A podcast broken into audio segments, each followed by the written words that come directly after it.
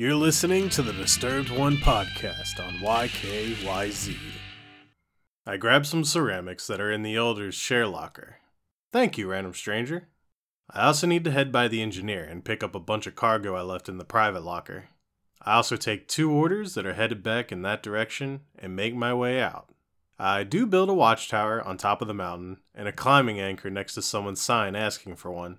I'm still so excited about this feature of the game. Whilst using the watchtower, I see that there is another mule camp near my location.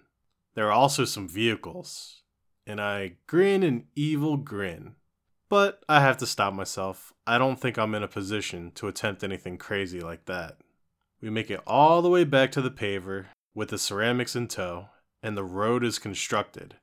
And holy shit, it's short as hell. That was a lot of work for little reward. Let's press on, I guess. Time to accept the last prepper order. On my way there, I run into a hot spring and decide to let Sam and BB rest. I finally make it to the craftsman and he appreciates the delivery. But he isn't too keen on joining the UCA or connecting to the network. It's going to take some convincing. He tasks me with getting his old toolkit from an old shopping mall that predates the Death Stranding. I'm not against the idea, but I'm gonna have to go all the way back to Lake Knot to make grenades.